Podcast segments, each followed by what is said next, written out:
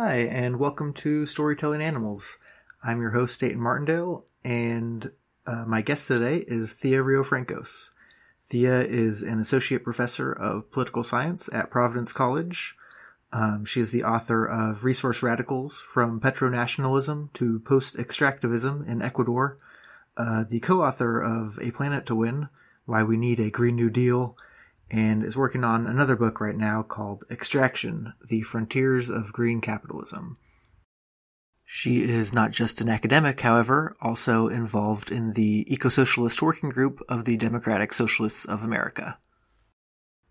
I really enjoyed this conversation, and it covers a lot of topics that are very important to me, and I think very important more broadly to the left and to environmental movements. We mainly focus on her book, Resource Radicals, which is about a conflict in Ecuador between a leftist government that is unable or unwilling to follow through on the demands made by leftist social movements in that country. Specifically, the conflict rides on questions of resource extraction and development. What do you do when it seems like you need to extract resources to make money, to develop the economy, but also people who live near those sites of extraction don't want them to pollute their water or destroy their homes, or the non-humans who live there. Again, the book focuses on an Ecuador case study, but this is not a problem unique to Ecuador. And it's also not a problem unique to the fossil fuel economy. For instance, solar panels or electric cars are certainly cleaner than their fossil fuel-powered alternatives, but they still require mining minerals, and often the people who live near these mining sites don't necessarily want there to be mining. So these are really important questions that we should be considering as we transition to a post-fossil fuel economy, or at least as we say that we intend to transition to a post-fossil fuel economy. And yeah, we also talk about issues like the rights of nature in Ecuador. We talk about, what is democracy and who is it for? So little questions like that. It's a little longer than our typical episodes, because there's a lot to unpack, and the audio quality on my first couple questions is a little lower, but it improves as the episode goes on, so I encourage you to stay with it. Thank you for listening, as always. If you appreciate this episode, feel free to like, subscribe, rate, review, share it on social media, send it to a friend, or even subscribe on Patreon. Yeah, without further ado.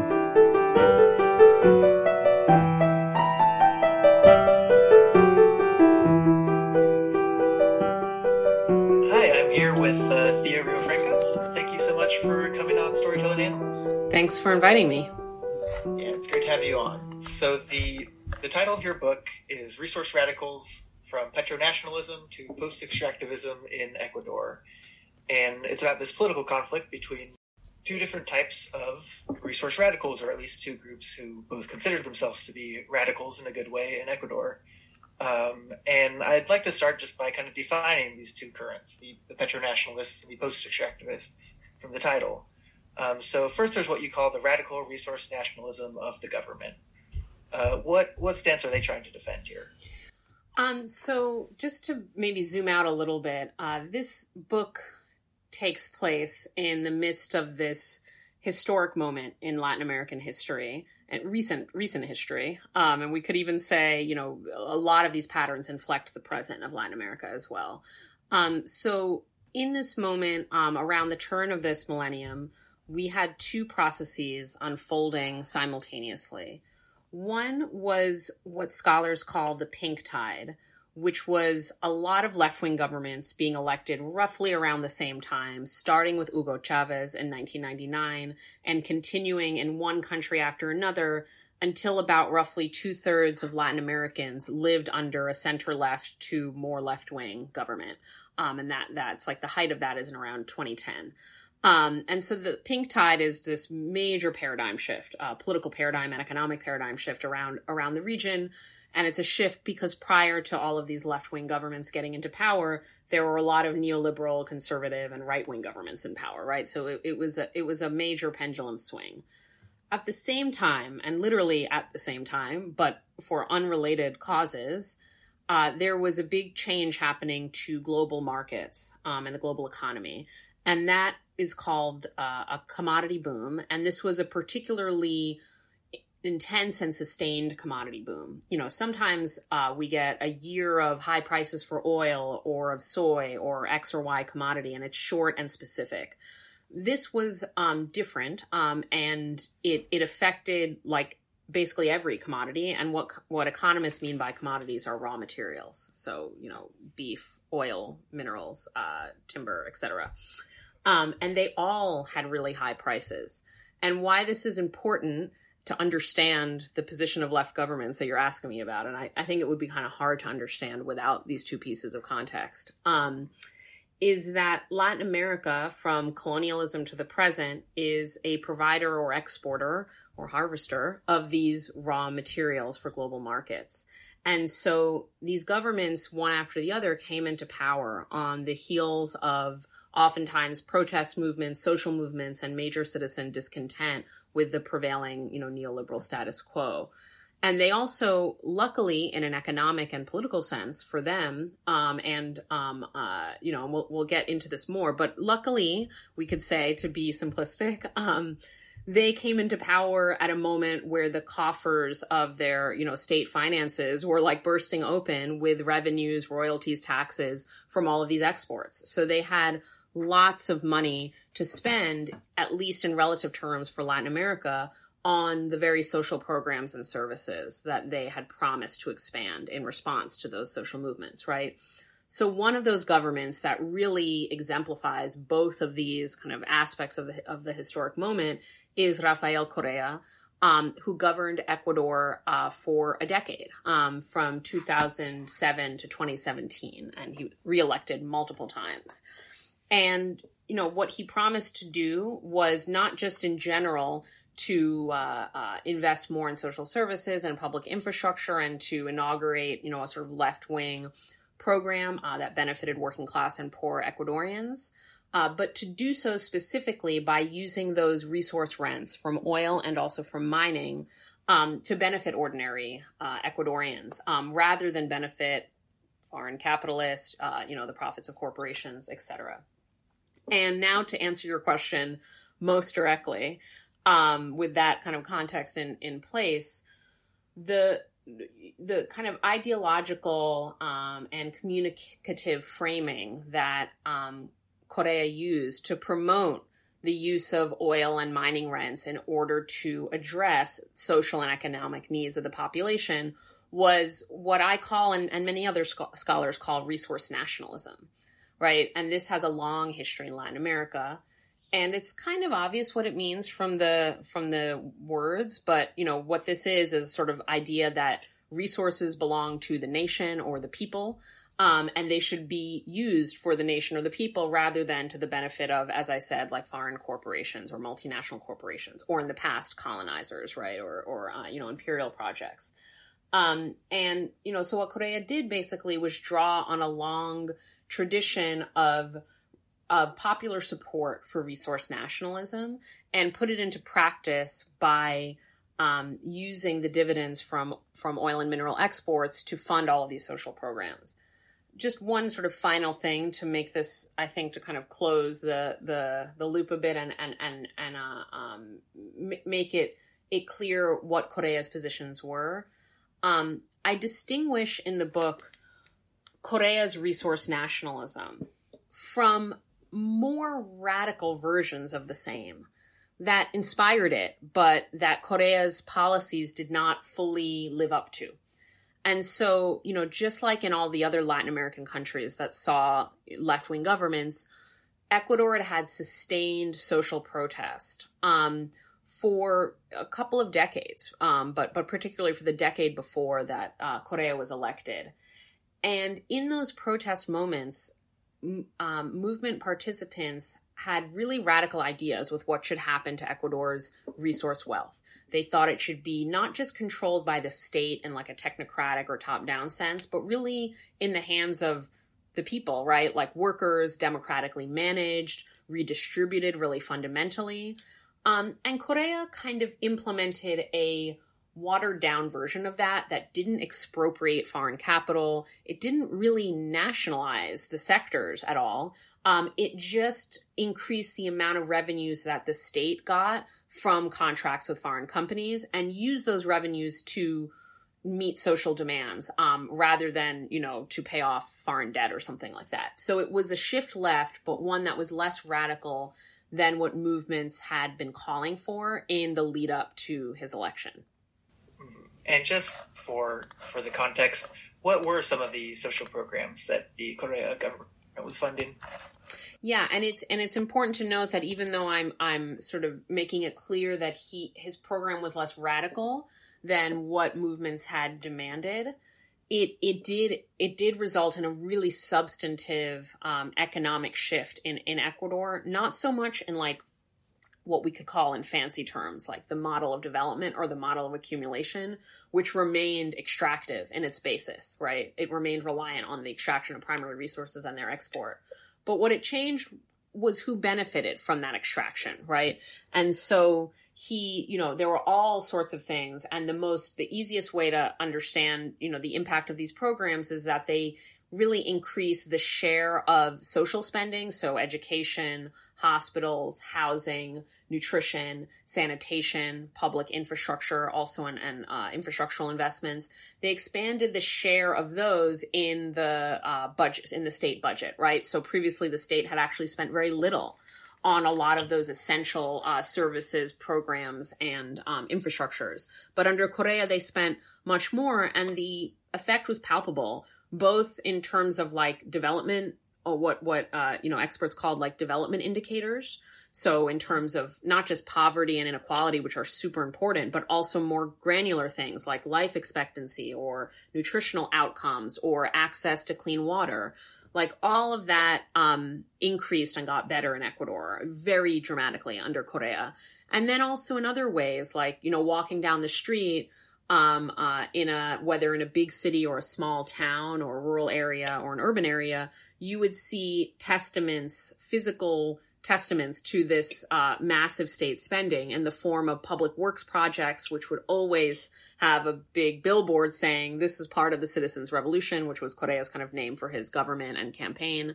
And they would even say how much was spent, right? So really, you know, good comms strategy, we might say, where the government made it very clear where the oil and mineral and other, you know, there's other taxation and normal income and wealth taxation, you know, as well. So where the money was going. And this is helpful to popular support, in addition to the fact that like infrastructural investments yield a lot of dividends in economies like Ecuador's, right? It connects people to markets. It allows people to get to work. I mean, the same stuff as anywhere, but you know, we're talking about a low income country, so those investments really have yield major dividends. Those are, I think, some of the concrete effects and programs and investments that I'm talking about, and that Correa really inaugurated under his government. Yeah, I think it's important to keep that in mind, in part because I'm sort of instinctually much more sympathetic to the other side of the conflict you draw out in the book, which is, you know, these indigenous groups in Ecuador who are much more critical of any reliance on extraction, whether it be of oil or gold or whatever else. So how does this perspective and this movement come to be? And what is who makes up this coalition, and what's kind of their argument? Yeah, the sort of interesting twist of my book, if we want to call it that, but also what ends up being some of the tragedy of this moment that I diagnose and analyze, is that the origins of resource, the radical form of resource nationalism, that sort of, you know, grassroots demand for sovereignty and ownership and democratic control over subsurface resources like oil and minerals, the origins of that and the origins of militant opposition to all forms of extraction which I call anti-extractivism, and I call it that following the movement's own language. The origins of both of those seemingly opposed strands of leftist thought and praxis are the same. And the reason that they're the same is because groups shifted their position over time. And so part of what my book is a story of how movements in dynamic interaction with context, with the political landscape, with the global economic conjuncture, with geopolitics sometimes too, in dynamic relationship with those contexts, articulate and also shift and innovate their discourses, their strategies, and their tactics, right? Movements don't have stable political preferences or programs or demands or even identities over time. And so the story from the, we focused thus far on sort of public policy and the government and the entree of the left into power in Ecuador. But let's go to the movement end. In the period of neoliberalism, and I'm not claiming that neoliberalism is over in Latin America. I'm talking about it in a political sense. So when the political parties and politicians in power subscribe to like a free market dogma, you know, pro-private investment, deregulation, austerity, servicing international debts above all else. This is kind of how neoliberalism appears in Latin America. That period was, you know, we could date it from, like in Ecuador at least, from the late 70s until Correa gets into office. So it's a pretty long period of neoliberal hegemony.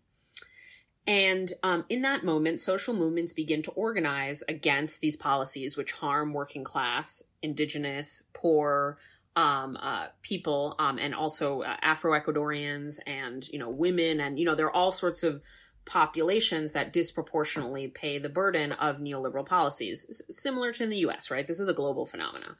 And those movements start to organize. And one of their demands among several is the one I've already mentioned, but I want to now, you know, put it in its proper sort of movement history context. It's that demand that instead of Ecuador's oil wealth and mineral wealth and also other, you know, forms of natural wealth, like Ecuador is a major shrimp exporter and, you know, we could go and other forms of agro exports, we could go down the list. Instead of those benefiting multinational or foreign capitalists, they should not only benefit the Ecuadorian people, but be like democratically managed by them, a really transformative vision for changing the bases of the economy.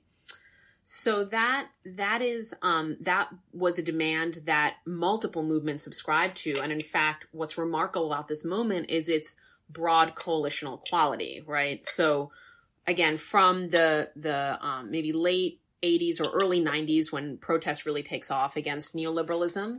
And one key date is like in 1990, there was the first massive national indigenous uprising, right? So we had the participation of, at that point, recently formed indigenous federations that were national in scope, but went all the way down to the base community and had mediating kind of regional layers. So very coherently and territorially organized indigenous movements. We also had labor movements. We had movements representing urban poor people. So not necessarily through the workplace, but through kind of neighborhood networks. We had all sorts of movements that in Latin America are often referred to as like the popular sectors. And that just means like anyone who's not an elite, right? So this is in class terms and often in ethnic and or racial terms too. And those movements shared a program and a set of demands because their enemy was very clear. It was the neoliberal elite that had imposed policies that hurt them all, even if they got hurt in different ways, even if like an indigenous community versus like a mestizo worker in a city might experience the brunt of neoliberalism in different specific ways. They all had a shared enemy. And that's helpful for broad movement organizing, right, as we know. And then what happened, right? So how do we get from there to anti-extractivism? Correa gets into power, not as a leader that it organically came up through those movements, right? So that distinguishes him from, for example, Evo Morales or Lula da Silva, who are other leftists in Bolivia and Brazil, respectively, whose own trajectories were intertwined with the social mobilizations against neoliberalism. Correa is different. He's a left-wing economist. He's a heterodox economist. His PhD is from the U.S. He's from a middle-class, comfortable middle-class background. And he comes to leftism through, you know, kind of intellectual orientation, right? That might not be unfamiliar to folks who are listening that got politicized, like through reading a book or thinking or being in class or whatever. And so Correa doesn't have an organic tie to any of these movements, but he does. He's an extremely adept politician, right? We're going to criticize him at various moments of this podcast, but, you know, I think it can't be denied that he's an extremely skillful politician, as were actually many of the original Pink Tide leaders. And so he's not a movement participant or leader or union organizer, but he gets it. He understands where the people are at, so to speak, and where the energy is and where the base is. And he does, and he's intellectually sympathetic. So he implements programs that these movements had called for, except, as I said, in a watered down, less radical, you know, no expropriation of foreign capital kind of way. And what is very interesting, though, is that in that exact conjuncture of Correa coming into office and then starting to implement his programs, that sort of really broad left coalition that existed during the neoliberal moment and existed in part as a response and as a protest against that moment, right, began to fracture and fragment and also shift its position. So I think that this speaks to, just to ground it in things listeners may already be familiar with, I think this just speaks to more generally the challenges of coming to power for leftists, right? There's a challenge of getting into power, which is everything stacked against you. But there's also a challenge once you're in power, and often that challenge manifests as coalitions breaking down, or what was a shared struggle becoming something that is a site of internal conflict. And the site of internal conflict among the left in Ecuador in the early years of Correa's government was resource extraction and indigenous rights, which are interconnected, and we'll probably talk about that more later in the program. But because there was this major commodity boom that I mentioned, and because Correa explicitly wanted to, you know, ride that boom and channel it to social investment, Correa's government did not see any kind of transition away from extractivism. There was talk of it in his government, and I am attentive to that, but overall, that's not what occurred. And so what you had was a doubling down of extractivism, or what movements call, you know, began to call extractivism, which is this, you know, deeply extractive form of capitalism. At the same time that a lot of left demands were being met in a mix of rhetoric and policy. And this is a confusing conjuncture especially for indigenous activists who had, even in the earlier period, been much more attentive to the harms of extraction. Even as they didn't always call for like an end to it, they were on board, or at least at the movement level and the leader level, indigenous movements were on board with nationalization and worker control and democratic management of extraction. There began to be, over time, even before Correa was elected, like more and more environmentalist discourse among indigenous communities and movements, and more, as I said, attention to the harms of extraction. And so Correa comes into power, extraction intensifies because of the commodity boom. What ends up happening to that broad coalition is the parts of it that relate to indigenous movements and to also radical environmental movements, who had already been forging a close connection among one another, began to become critical of the Correa government. They said, you know, this is not enough. It is not enough to redistribute. It is not enough to pay into social programs. It's not enough to meet the subset of popular demands. We need a more fundamental transformation of the economy out of its extractive kind of model, which dates to colonialism, and to some other type of economy that is non-extractive or post-extractive. And so what ended up happening is some communities, movements, and groups that had not previously espoused anti-extractivism when the left came to power in the context of a commodity boom, articulated what I see as a novel, trenchant, and militant critique of a system that they referred to as extractivism. And they began to use the word extractivism much more so than capitalism, than neoliberalism, than imperialism, even though it related to those concepts, right? But extractivism for them was like the fundamental target of their resistance. And so we got this maybe unexpected situation where the left was in power but there was major left-wing indigenous and environmentalist resistance to that left-wing government, and a deep divide ran through the left as a result. I want to talk more about extractivism and the vision of a post-extractive economy later, but right now I'm curious sort of what drew you to start researching this conflict.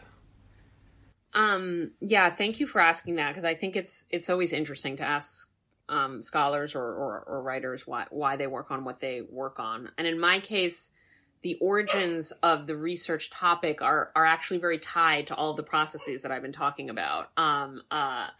My partner and I decided to move to Ecuador in late 2007, and we moved there in January of 2008. This was prior to graduate school, prior to me even knowing if I got accepted to graduate school. In fact, I got my first responses, which were rejections, as it always is, while I was living in Quito at that time. So I had no idea whether I'd be going to grad school or not. But I had applied, and then we left for Latin America. And so, you know, Dan and I moved to Ecuador because both of us had been involved in Latin America solidarity work, which is a type of activism in the U.S. that is internationalist in its orientation and thinks about the relationship between U.S. foreign policy or trade policy and Latin American movements and people, and tries to act to prevent sort of the worst forms of neo-colonialism or imperialism, but also in solidarity directly with movements and what their struggles are in Latin America. So we were involved in that type of activism for a few years before moving to Ecuador. And that was the reason that we moved there. In addition to the fact that we were very curious to kind of witness more firsthand and in a more sustained way, a Latin American country undergoing this left-wing transformation, right? So Correa had been recently elected. And both Dan and I had spent time in Venezuela and in Bolivia and in places, you know, that also had left-wing governments. So we were just kind of interested in the general phenomena. We get there, and not long after we arrive, so this is in 2008, this is also in the midst of when Ecuador is starting to, or a little bit before, it is in the midst, I'm sorry about that, I was just thinking about dates. So this is right in the midst of Ecuador rewriting its constitution, which is important to mention because for a few reasons, and it'll help me answer your question of why I decided to write this. One is that a new constitution was a key demand of Ecuadorian social movements. And this was a really important way that Correa honored his democratic mandate. Like, he was elected in part because he campaigned saying, I will kind of set up a constitutional assembly that will be elected by popular vote. There'll be a rewriting of the constitution, etc. And I'll just flag for listeners that are familiar with kind of what's going on in Latin America that Chile right now is rewriting its constitution, right? So, and so have other countries in the recent decade. And so rewriting constitutions is a common demand of movements in Latin America. So that was happening at the time. From the United States. I know. It's totally, yeah, it's amazing what doing research in Latin America on these topics does to make you think it's extremely weird how attached Americans are to their constitution. I mean, so much so that it's not even an active attachment. It's like just a background common sense that it would be kind of crazy to suggest we have a totally new constitution. But in Latin America, as elsewhere in the world, it is more common to rewrite constitutions. And those can be, and have been recently in Latin America, very democratic participatory processes. You know, we could nitpick case by case, but overall, they have seen a lot of movement participation, a lot of civil society kind of scrutiny and participation. And so they are really interesting moments. So this was unfolding while we were there. The reason it helps me answer your question, other than, you know, sort of providing some additional context to what was going on and how momentous it felt, which was what drew us to Ecuador, in addition to how also beautiful the landscapes and different regions of the country are, which was another motivation, is that in that constitutional assembly, as I recount a bit in a couple of the chapters of my book, these fissures between different left understandings and critiques and proposals for extraction and for indigenous rights and sovereignty began to become salient, like these arguments and debates, even within Correa's own party, because Correa is what his initial government in power, like his party and ministers and everything, are emblematic of that broad left coalition that included indigenous activists, included people that would later become like militant anti-extractive environmentalists, right? So there was a broader tent that narrowed over time. But at this moment, we still have those people, some of them in government and in this constituent assembly. But then there's other parts of Correa's party that have are more okay with extraction and think of it as like a good engine of development, right? So these arguments were happening in real time, inflected by movement, activity, and mobilization and demands that were targeting the Constituent Assembly. And I began to realize very quickly, just from reading the Daily News and talking to activists in Ecuador, that this was going to be a point of conflict within the left in Ecuador, that the Correa government would most likely be riven to a greater or lesser degree by the question of what to do with extraction, with the model of economic development, and with indigenous rights, especially in the territories where valuable subsurface resources exist. And it turned out I was correct. I mean, that hypothesis was correct, and it actually became even more divisive, conflictual, and in ways that I would even describe as tragic, as I mentioned earlier, in terms of how deeply it divided the left. It became even more the case than I would have predicted, right? So I, years later, then went back to do dissertation fieldwork, and then continued, and then wrote a book based on that. But it was sort of witnessing the beginnings of a process that my political intuition told me was going to be a meaningful one. Hmm. Yeah, I'm glad you brought up the Constitution. I'm wondering if you could just kind of go through some of the highlights of what came out of that with regard to environmental protections and indigenous rights. Absolutely. And it's, for all of the internal debates in the Constituent Assembly within Correa's own party, sort of recognizing the fact, as I say very directly in the book, that the Constitution is an ambivalent document, meaning it has very different sides to it. And what I kind of show in the book is that both movements and Correa found constitutional justifications for their positions within this kind of really, we might almost call it an unwieldy document because it's so long, right? And so many different political forces are kind of represented in it. But I think that ultimately movements, social movements, indigenous movements, environmental movements, campesino, peasant movements, right? Movements that were opposing extraction or demanding some fundamental change to Ecuador's political economy, those movements, they marshaled the Constitution in defense of their political projects, even more than the government did, much more so, which is a little surprising and interesting that like the Constitution became like this popular living document because movements and activists constantly referenced it. Whereas in my interviews with bureaucrats or elected officials or, folks in the Correa government, it was less common for people to reference it, even though it was like this foundational document of their own government, right? And the reason for that is that the resulting Constitution is an extremely progressive constitution on environmental grounds and in the realm of collective rights, including indigenous and rights also of racial minorities in Ecuador. It is the first and thus far only constitution in the world to recognize the rights of nature. In fact, it's considered like a major innovation of the Ecuadorian constitution and a major contribution to legal thought. There are other countries that, like Bolivia, that recognize the rights of nature, but not in the Constitution itself, like in ordinary law. The Chilean Constitutional Assembly unfolding right now, there's a major push there to recognize the rights of nature. So we'll see how this gets applied in other places. But and right, just quickly to interrupt. Sure, please. What does the rights of nature mean?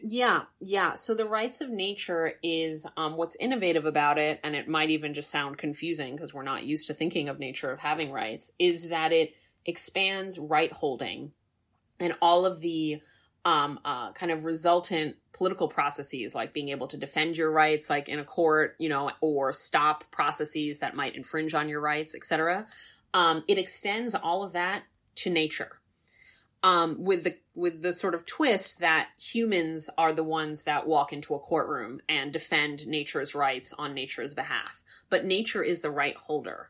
And so what this means is that, you know, as written in the Constitution, for example, ecosystems have a right to regenerate themselves, right? That anything, whether it's an economic activity or a public policy that infringes on the regeneration of ecosystems could be grounds for stopping that project or policy or activity, for modifying it, or for at least temporarily stalling it while a decision is reached in court. And actually in recent years, and including very recently, there have been victories in Ecuador against extractive, agricultural, other economic projects that would have a serious impact on the environment. It took actually activists, you know, several years to figure out how to win these court cases because they're not easy for kind of obvious reasons, perhaps. But like I witnessed one that I recount a little in the book that failed, that tried to stop a large-scale open pit mine with disastrous environmental and social impacts in the Amazon, and it's a beautiful part of Ecuador. But it didn't work, right? But over time, activists learned how to deploy this right in legal settings and as part of movement campaigns, and have done so successfully. So that's a major innovation of the Ecuadorian constitution. In addition, and this will be a little shorter to explain because I think it's more straightforward. The constitution has a whole long raft of collective rights. These are rights that applied not to individuals, but to collectives, right? To social groups. And so indigenous, Afro-Ecuadorian, and Montubian peoples in Ecuador have rights to cultural integrity, have rights to be consulted prior to extractive or projects or any project that could affect them. Communities, regardless of ethnic or racial character, have the right to environmental consultations if something, some project or policy or sector will affect their environment. You get the idea. There are a lot of collective rights. So, you know, in many ways, the Ecuadorian constitution is what we might think of as like a post-liberal constitution. It's not just about individual rights, and it's not even just about humans, right? It is... It gives rights to nature. It gives rights to social groups. It has social and economic rights that individuals and groups have. And it starts off with a very strident and ambitious declaration of popular sovereignty. That is, you know, that is the root of the legitimacy of the Ecuadorian government, is popular sovereignty, understood in, you know, democratic terms. So it is a document that provides a lot of language that is useful to movements to not just articulate their demands, but to give them legal legitimacy, and to say, actually, what we're demanding is exactly what the Constitution says. So therefore, we're not just demanding this or that thing or policy. We are, in effect, demanding that the Constitution be enforced. And movements took their role, anti-extractive movements, indigenous and environmental movements, took their role as constitutional defenders very seriously. Yeah, so one of the areas where this becomes contentious is, you know, what counts as an adequate level of consultation with an indigenous group before some corporation goes in and starts mining or drilling in the area. One of the things that really stuck out to me is, you know, consultation from the corporation's perspective and sometimes from the government's perspective means you go in, you give them the technical and scientific information that says, don't worry, this is safe. And if that community pushes back in any way, that just means they're kind of not understanding the science, versus more from the anti-extractivist perspective. They're saying, no, that doesn't count as consultation. You know, you actually have to listen to what we say. Can you talk a little more about that, those two visions of consultation? Absolutely. And I'm glad you asked it to me, because I didn't really know this when I was doing my research. I kind of learned it maybe even more like after the book was written.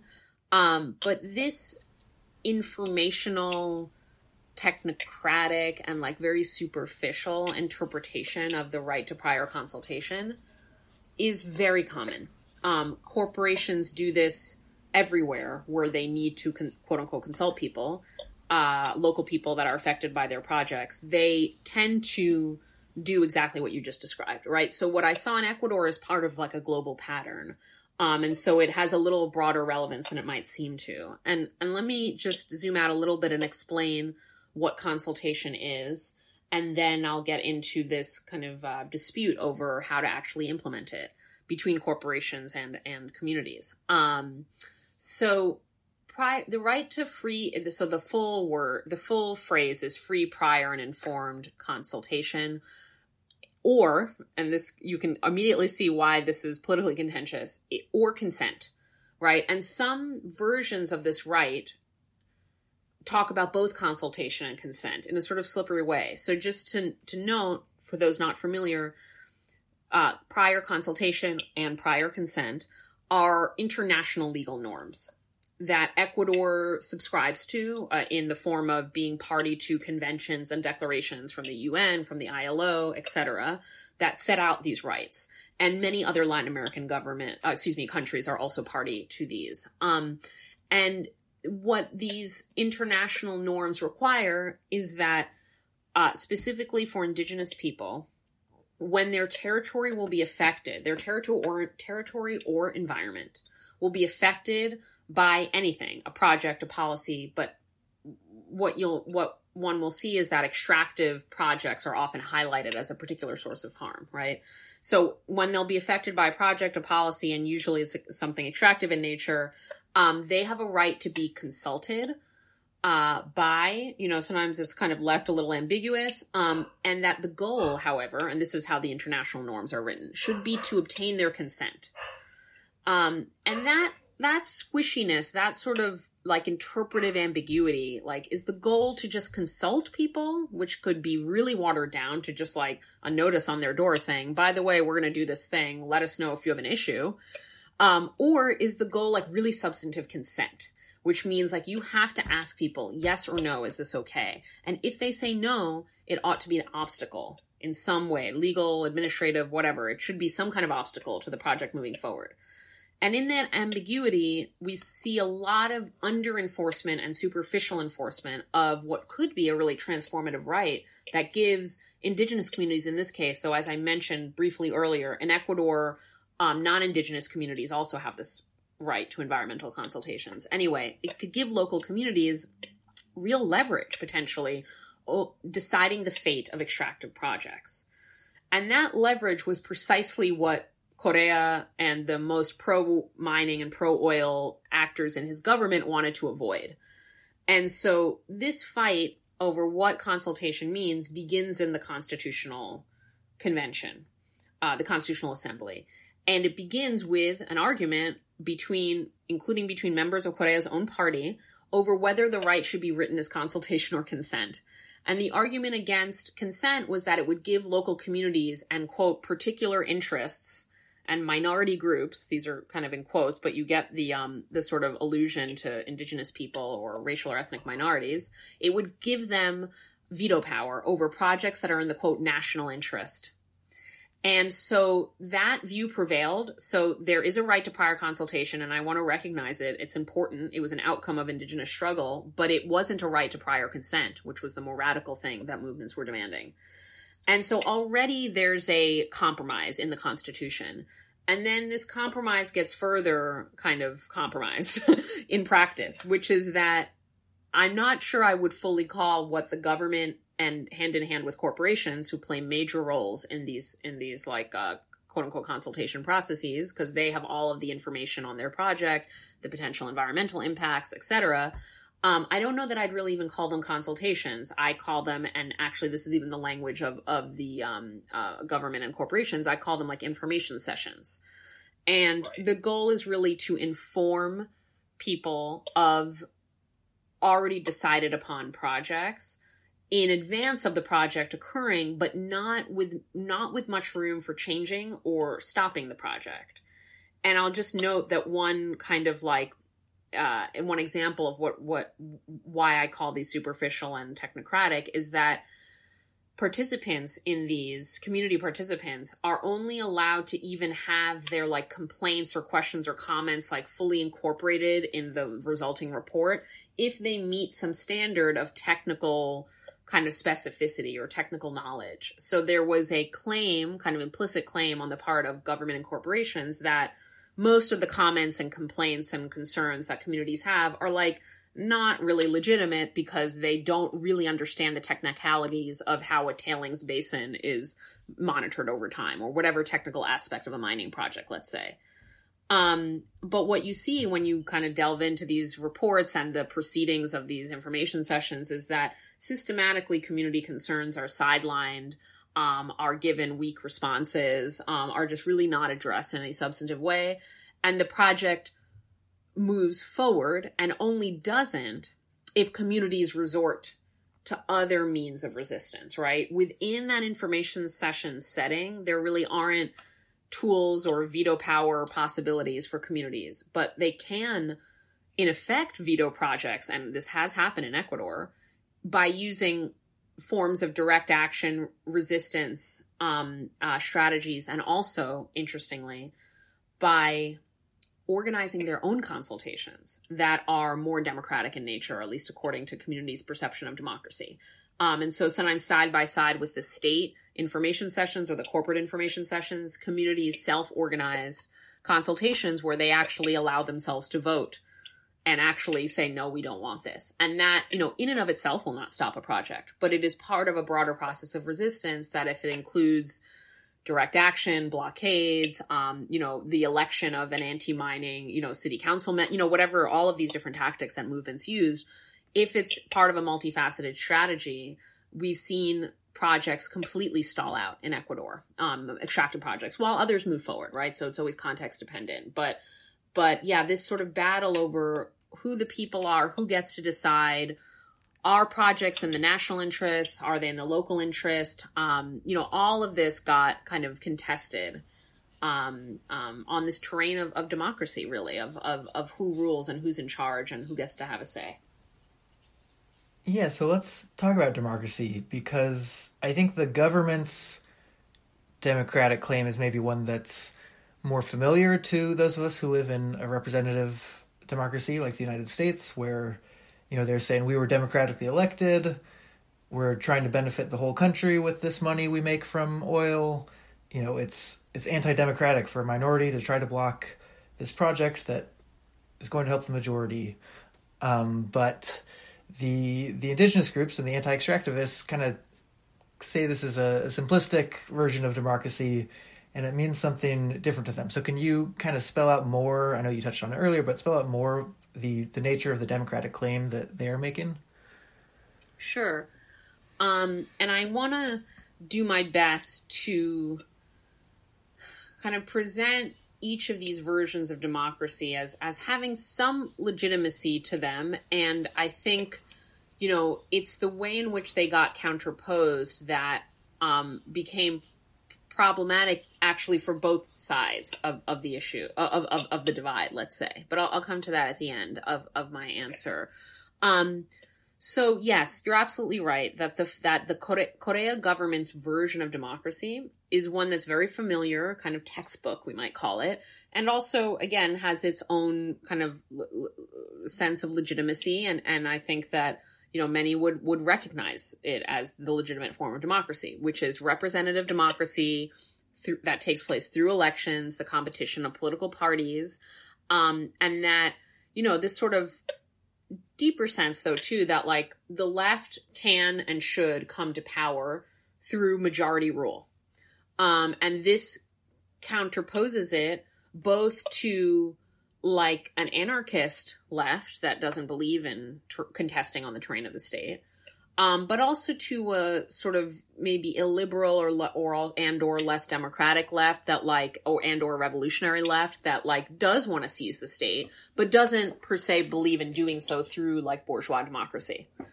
So counterposed to both of those is a version of leftism that sees winning durable majorities and winning election after election and delivering what you promised so that you keep winning, and also because that's the democratic thing to do, as like the route to left power. And I want to frame it that way because I want it to feel recognizable to listeners that might be DSA members or might participate in some other movement or might be thrilled about like Justice Democrat stuff or, you know, having leftists like AOC in office. Like, this is their, in many ways, their conception of democracy too. And also their conception of the route to left power. And so it's not, it's DSA not. DSA is Democratic Socialists of America. Yes. Sorry about that. You know, so, you know, if we are socialists or leftists or insurgents or sort of radicals, but we want to win elections, like we have to have a theory of change that involves, you know, recruiting candidates, that involves like canvassing, base building, all of this stuff. But the goal is like, we're going to get into office and we're going to deliver the goods. And that was Correa's kind of understanding of democracy. But what's important to emphasize, and this is where we can get into more of a critique of Correa, is that he had a very national and kind of homogenous understanding of the, quote, people that had put him into office. So in his view, he was in office because the people, broadly speaking, without any internal heterogeneity or diversity or whatever, like the people writ large, had voted him in office. And that means also the people supported all of his policies and approved of everything he did. And it was a compelling argument because not only did he win landslide after landslide election, I mean, he really pulled off elections well. He also did address to greater or lesser degrees a lot of popular demands, as I've already discussed, with some real results in terms of poverty alleviation, et cetera, as already discussed. And he also had like really high approval ratings, like historically high. Like Ecuadorians historically don't like politicians, like even, you know, the ones they've elected in office. But he had really high popularity ratings until like the end of his term. And we could get into that. But let's just say for most of his time in power, he did. And so this kind of felt very, it's like an internally coherent kind of understanding. But it's also one, and that has a lot of evidence, right? But it's also one that really papers over a few different things. One is internal diversity, heterogeneity, and also inequality within the, quote, people. And I think this is most salient when we talk about the historic oppression and super exploitation, dispossession, and marginalization. And those are all kind of distinct harms, so I want to name all of them, of indigenous people in Ecuador and in Latin America and in the Americas, right, in general. And so what this kind of understanding of a monolithic and homogenous people papers over is that there is a real difference if you are indigenous, live in an indigenous community. There's a difference in how the political and economic and social system treats you, but there also, more positively, a difference potentially, and in many cases actually, a difference in how your community relates to the land, what types of livelihoods and also cultural practices are common, right? So there, you know, so first is we paper over difference in a way that can reproduce inequality by not kind of addressing the historic harm and contemporary harm visited on indigenous people. The other thing, though, somewhat relatedly, is that practices that I view and also Ecuadorian activists view as really democratic in a substantive sense, like organizing grassroots movements, like having community meetings where you decide what's important to you, where you might draw up a plan or a vision for how your community should be organized or governed or how resources should be allocated. Like, to me, non-state, it's not that I'm anti-state. I'm not. I mean, I'm on the public record being someone that's supportive of electoral strategies for the left, for sure. But I don't think those electoral strategies or electoral democracy exhausts democracy. And I think that the only way to have a vibrant left and also one that can keep winning, keep recruiting people, and also have real change in the world is to also include democratic practices that may or may not occur through state institutions or through formal forms of participation like voting. And Correa, maybe he wouldn't have been skeptical of those practices if they all resulted in support for his government.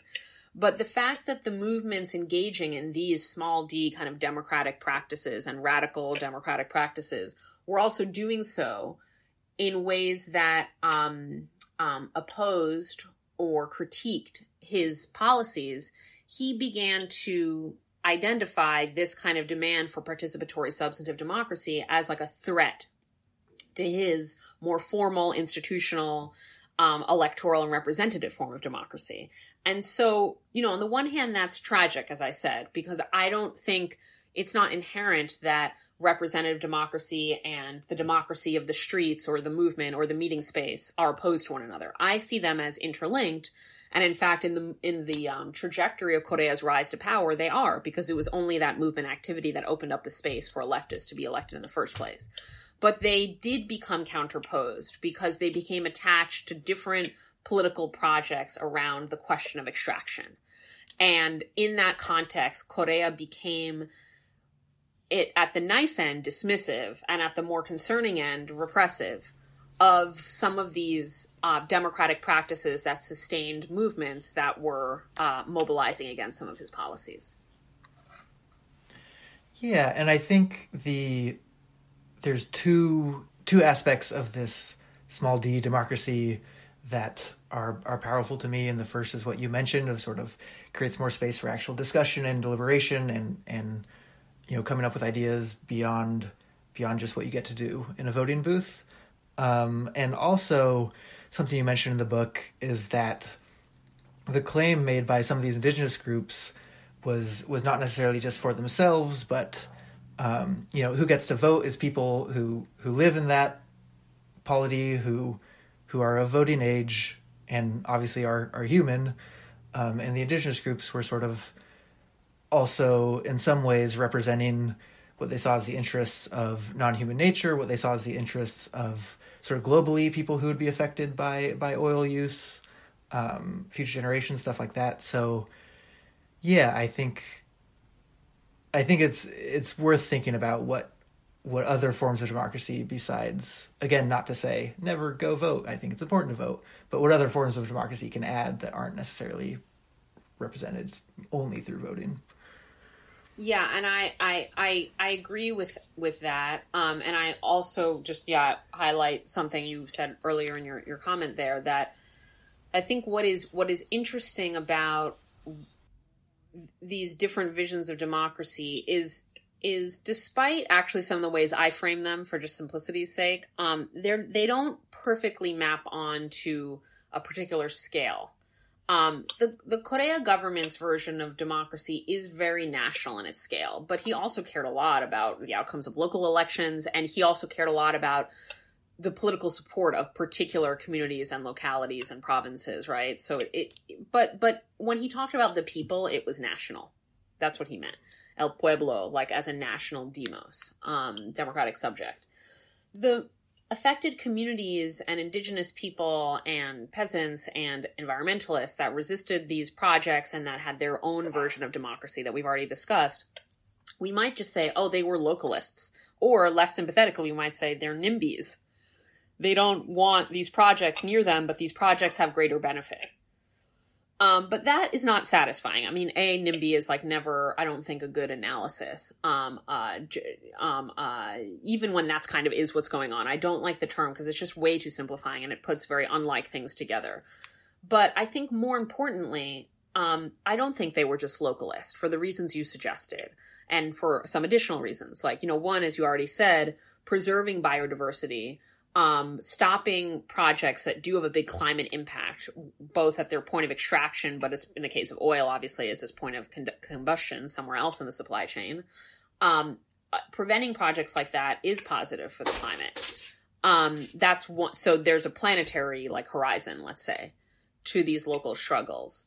But also because most of the, or if not all, of the successful movements and campaigns, meaning movements and campaigns that achieved some or all of their goals, they are embedded in multi-layered, spatially complex networks, whether it's the fact that that local community might be officially a base community of the National Indigenous Federation, whether it's the fact that this environmental movement might be a member of a transnational network of radical environmental movements or anti-mining movements, right? And we could go case by case, but almost always they draw inspiration from and also contribute to activism that is more kind of geographically much broader than the locality in question. And so you know, I think that then raises interesting questions that we don't need to go into, but just to sort of plant the seed about, like, you know, what type of activism, what scale and geography of activism is adequate to confronting environmental and climate disaster, right? You know, is it about local movements that experience the most direct impacts, or local communities, frontline communities often called? Is it about how those frontline communities are embedded in multi-scalar networks? Is it about like a global movement, you know, of coordinated action, you know, like the student strike stuff, you know? And so all of these are options and they also overlap with one another. But I think the nature of environmental and climate harm is such that it admits of both local, national, and also like global scales of action. But, you know, how those are precisely combined, I think, is important to understanding the success of different movements. Yeah, and I think that sort of global climate and environmental impact is part of what makes it, I think, easy for me, at least as a leftist and an environmentalist in the United States, to really side with this anti-extraction movement, because, you know, more oil is bad in so many ways, and also obviously seeking to support indigenous groups. But I understand you're working on a book now about an issue that, in some ways anyway, is a bit thornier, which is lithium mining, which lithium is used, among other places, in batteries for electric vehicles. So can you tell us a little more about what drew you to look at lithium? I can, and I think it's just, I was saying this in a different interview recently, but I'll just kind of mention it now, which is that I am interested in the topic of extraction for the left in general, and I think it just poses a lot of challenges. I think in the context of Ecuador, what's challenging about extraction, and this is really worth saying, and I didn't have an earlier opportunity to mention it, so I will now. What's challenging and why it's divisive on the left and also so salient and kind of contentious is that there are just limited options at the scale of Ecuador to undergo like a social, ecological, economic transformation that would render Ecuador non-dependent anymore on the extraction and export of primary resources. It's hard to imagine that because Ecuador, like so many countries in the global south, is trapped in a global hierarchy, in relations of debt, in unequal economic and ecological exchange. And I'm just throwing all these wonky terms out there, but folks can look them up and get a sense of what I mean. But I just want to sort of dramatize that Ecuador doesn't freely make choices without constraints about how to, you know, the Ecuadorian government, let's say, about how to govern the economy or about what sectors or how much capital or how to allocate this or that. Like, it is just deeply constrained in so many ways. And so part of the tragedy of this divide on the left is that is that constraint, right? But also part of what produced the divide, I think, were that the government, again, went for the option that is most obvious, which is continuing with extraction or extractivism, while movements increasingly radicalized against it. So that's the challenge of extraction for the left on the peripheries of the global economy. There's another challenge of extraction for the left everywhere, not just on the world's peripheries, but also importantly there, which is the challenge of the relationship between extraction and renewable energy. And so we know that in order to rapidly address climate change at the scale that the crisis requires, we need to quickly and hopefully justly and equitably transition to a renewable energy system out and leave fossil fuels in the ground. So this is like the key demand of climate justice movements everywhere. Leave it in the ground, transition to renewable energy, but it needs to be a just transition, right? So that's the kind of, you know, this is familiar to Green New Deal, you know, all sorts of environmental, climate justice, social movements around the world.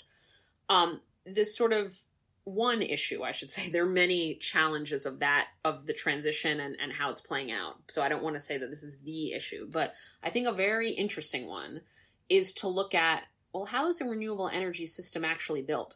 How do you electrify vast sectors of the economy, connect those electrified sectors to a renewable energy grid, store renewable energy, which is intermittent, travel via renewable energy, whether regardless of the mode of travel, right? How do you actually get the whole system, the whole economy, right, beyond the energy sector, the entire economy to run on renewables so that there's zero emissions?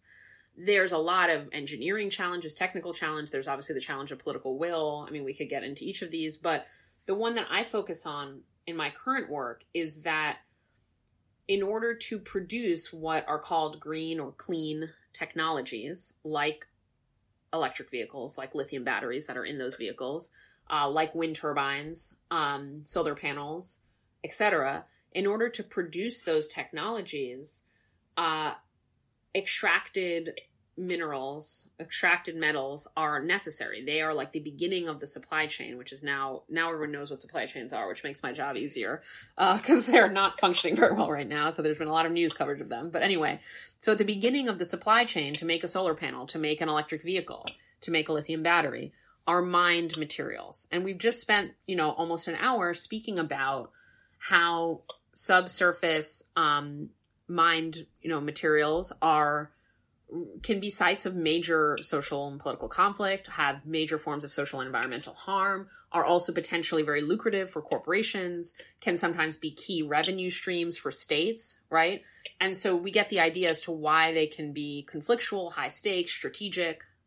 And it is, I think, interesting to think about the fact that while we are leaving behind fossil fuel extraction, the new renewable energy green economy does involve its own forms of extraction, and actually very high levels of extraction, at least in the transition phase. So in order to totally, rebuild the economy, society, the built environment, there is potentially very high demand, and already we're seeing this, for some of the key minerals. I focus on lithium, but we could tell some similar stories about cobalt, nickel, copper, and rare earths and several others. And I think, this is something that climate justice and environmental justice and indigenous justice activists around the world are confronting and thinking about, at the same time that states and corporations and geopolitical, relationships are being kind of reformed and reshaped also. So it's a really wide open kind of terrain where a lot of different groups and actors and states and firms have different interests and are kind of vying for different, visions of transformation on the sides of movement, and forms of control and domination and extraction on the sides of states and firms. And so that's what I'm looking at through the lens of lithium. And I'll just note one thing, because I could say we could do a whole other podcast on that. So I'm not going to go everywhere with it. But I want to just mention one thing, because I think it relates to a few things we've already talked about, or kind of actually what we were just talking about, which is that one of the interesting things about the lithium sector right now — lithium, by the way, is a key ingredient in lithium batteries. Those are the rechargeable batteries in your laptop, but also in an EV, and also used for grid storage. And lithium is thus far a non-substitutable ingredient in those batteries. So it's really in the eyes of states and firms that are thinking about the green transition and how to secure their supply chains. And, so lithium, very, quote, strategic or critical mineral. And what's interesting about this, about the lithium sector and about the politics of it and the movements around it, is that while, historically and to the present, there are particular places in the world that where lithium is extracted. And a couple of them are in Latin America, which is why I started researching it. And Chile is a big lithium producer in particular. Despite the fact that there's, some places are producing lithium and many other places are not, that is likely to change, because global north governments, the US and Europe, are really interested in what is called onshoring, which just means bringing a sector to your shores, right, to your territory, in onshoring lithium extraction. The US has one lithium mine in operation.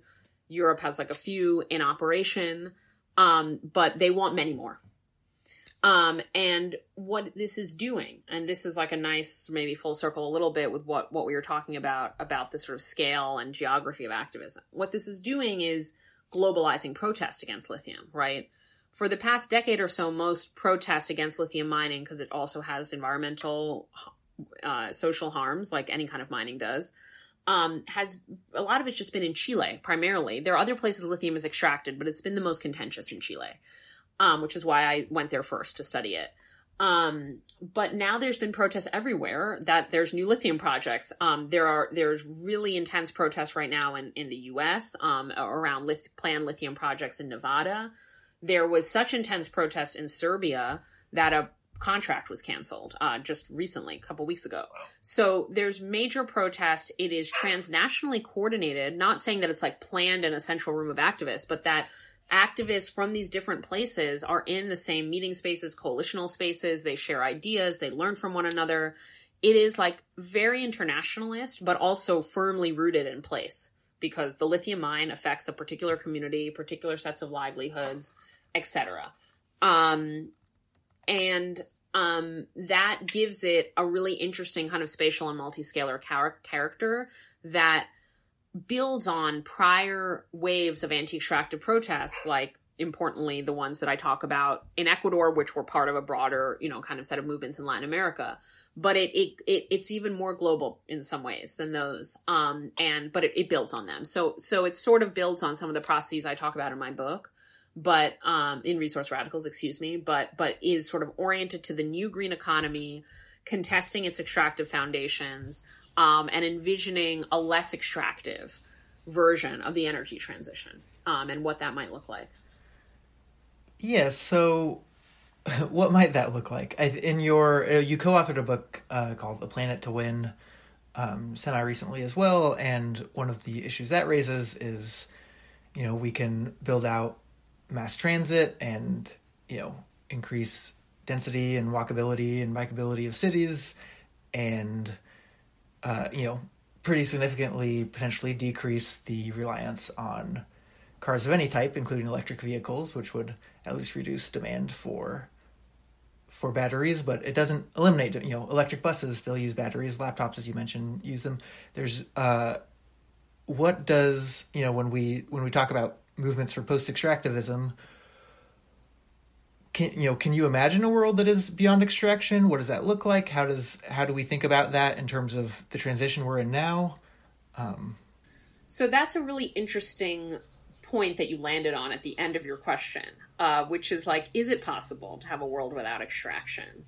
I think it's important to have some daylight or space between what we might call extractivism and extraction. I am not sure that a world without extraction, understood as like the appropriation of materials, resources, etc. from nature and the use of them, including non-renewable resources, right? I don't know that that is possible. It stretches my imagination a little bit. I'm happy to entertain it, right? But I'm not sure that we can have human society, even a radically different human society, right? Without appropriation. I don't think, and what would that look like? I mean, the sort of imaginary that often gets counterposed to like our reliance on nature itself has lots of problems and elisions, like a kind of idea of totally technical, like a totally like synthesized out of a lab kind of society. I mean, there's just not a way. And I don't think the goal of indigenous movements, insofar as I understand them, and I don't want to speak for them, but just have learned from them, right, is not like no interaction with nature. It's not that at all. It's about totally transforming the relationships and the relationalities, right, with nature. And one mode of interacting with nature is removing something from nature, but everything about the context and the relations and the terms under which that occurs matters for whether or not we call it extractivism, which I take to be a predatory, rapacious, oftentimes violent, and just extremely consumptive version of extraction, right? It is one that is tied deeply to capitalism, to racial capitalism, to imperialism. It subjects particular communities and ecosystems to extreme levels of harm while benefiting people far removed from those communities and ecosystems. It leaves sacrifice zones in its wake. There is really very little limit on extraction aside from, you know, whatever capitalism or a particular sector demands at the moment in terms of natural inputs. I think extractivism can and should be critiqued, targeted, and dismantled. I don't know that I can envision a society in which there's zero extraction. I can envision, though, a society of radically less extraction. And I think such a society would not be extractivist, would not have as its logic, like, the unending, infinite taking from nature and leaving harm in its wake. And that is, you know, though, of course, communities and movements that are opposing a mine or an oil project or agribusiness or a dam use stark and militant language and say that they are against maybe not just this mine, but mining, right? And that is, I think, you know, there's a power to that vision, to that rhetoric, to that strategy. And I mean that literally, meaning I do think, and there's research that supports this, that clear and strident demands and really militant opposition, I think, gets communities more of their demands, whether it ends up stalling the project altogether or it ends up really transforming the regulation of the project or whatever, or the economic dividends or who benefits from them. I think that they win more and they see more of their demands met with that militant position, right? So what I'm saying right now is not a comment on what movements should be demanding or how they should frame their language. But I think that it's worth thinking, especially as we move into a renewable energy system, of what types of extraction are completely dispensable. Like, we can totally dispense with them, like all fossil fuel extraction for sure. You know, I would put lots of other extractive industries on that list, like gold mining, like which you mentioned earlier, like the vast majority of gold is not only like, not even for like jewelry and like, you know, the very small minority of gold is for like some actual application that matters, like electronics or something. Another small percentage of gold is for like jewelry and stuff that doesn't matter and we could just make illegal. But like, I don't know if it's 90%, whatever, some huge proportion of gold extraction is just to sit in, you know, cubes of gold, right? And so it's like, there's some extraction that is like purely predatory, like it doesn't produce anything meaningful. It produces no use value. And then some is just inherently harmful, like fossil fuel extraction. So we could go down the list and we could eliminate a lot of sectors or economic activities. And then we would still have to confront, well, what about the lithium for an electric bus? As you put it. And I'm not going to answer that question. I actually don't. If I had an easy answer to that question, I think you probably shouldn't trust me. Because I think that, you know, it's, and this is what I argue in a recent piece in Foreign Policy. It's like, it's a political economic question. Like, what's going to determine that is like a balance of class and political forces at like erupting in multiple parts of the global economy over the kind of shape of the green future, right? So that's not for me to kind of just give you a clear answer to.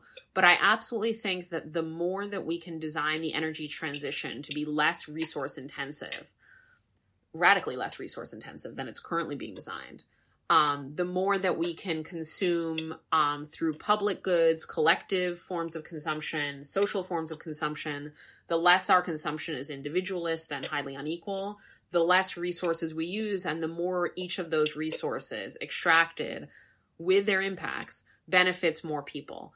The more that we can think about deeper reorganizations of the global economy so that it's not always that some people deal with the harms of extraction and other people benefit from the final commodities produced, right? So just thinking about the structure of global supply chains or value chains, thinking about how much the volume and rate of extraction being very tied to like the type of transition that is designed. And then thinking of the social and environmental terms that govern extractive zones as being the outcomes of conflict. And so the more communities are empowered with rights, with regulation, with participatory institutions, the more they can sort of enact their vision of what their local landscape should look like and be used for. And so it's out of that kind of mess of processes and visions and actual design of systems that we can create an energy system that is not just not fossil fuels, but also departs from some of the forms of oppression and inequality and extractivism that mark fossil capitalism. Yeah. Thank you so much. And I look forward to working on building that system with all of you. So yeah, these are fascinating questions and sticky, but crucial for the climate movement to start engaging with now. So yeah, thank you so much for coming on the show. No problem. Thanks for the great questions. It was a pleasure. That was Thea Riofrancos, and I am Dayton Martindale. If you are interested in these topics or want to engage about them, you can find either of us on Twitter. And again, her book is Resource Radicals: From Petro-Nationalism to Post-Extractivism in Ecuador. Have a good day.